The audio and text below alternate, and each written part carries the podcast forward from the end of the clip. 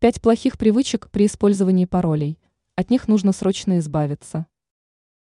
Пароль – это главная и в большинстве случаев единственная защита вашего аккаунта или данных. Поэтому настоятельно не рекомендуется использовать простые комбинации букв для защиты важных учетных записей. Мы предлагаем ознакомиться с плохими привычками создания паролей, которые могут сильно упростить работу мошенников. Давайте разберемся в этом вопросе подробнее.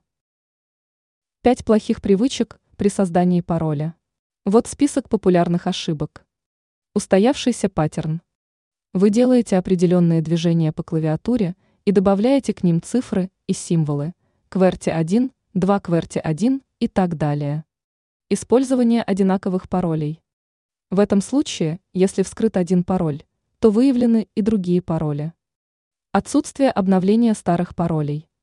К сожалению, Утечки персональных данных – это распространенное явление. Включение личной информации. В нем не должно присутствовать никаких имен, фамилий и так далее. Отсутствие многофакторной аутентификации. Многоуровневая защита – это более надежный способ защиты данных. Ранее мы писали о сохранении срока жизни батареи.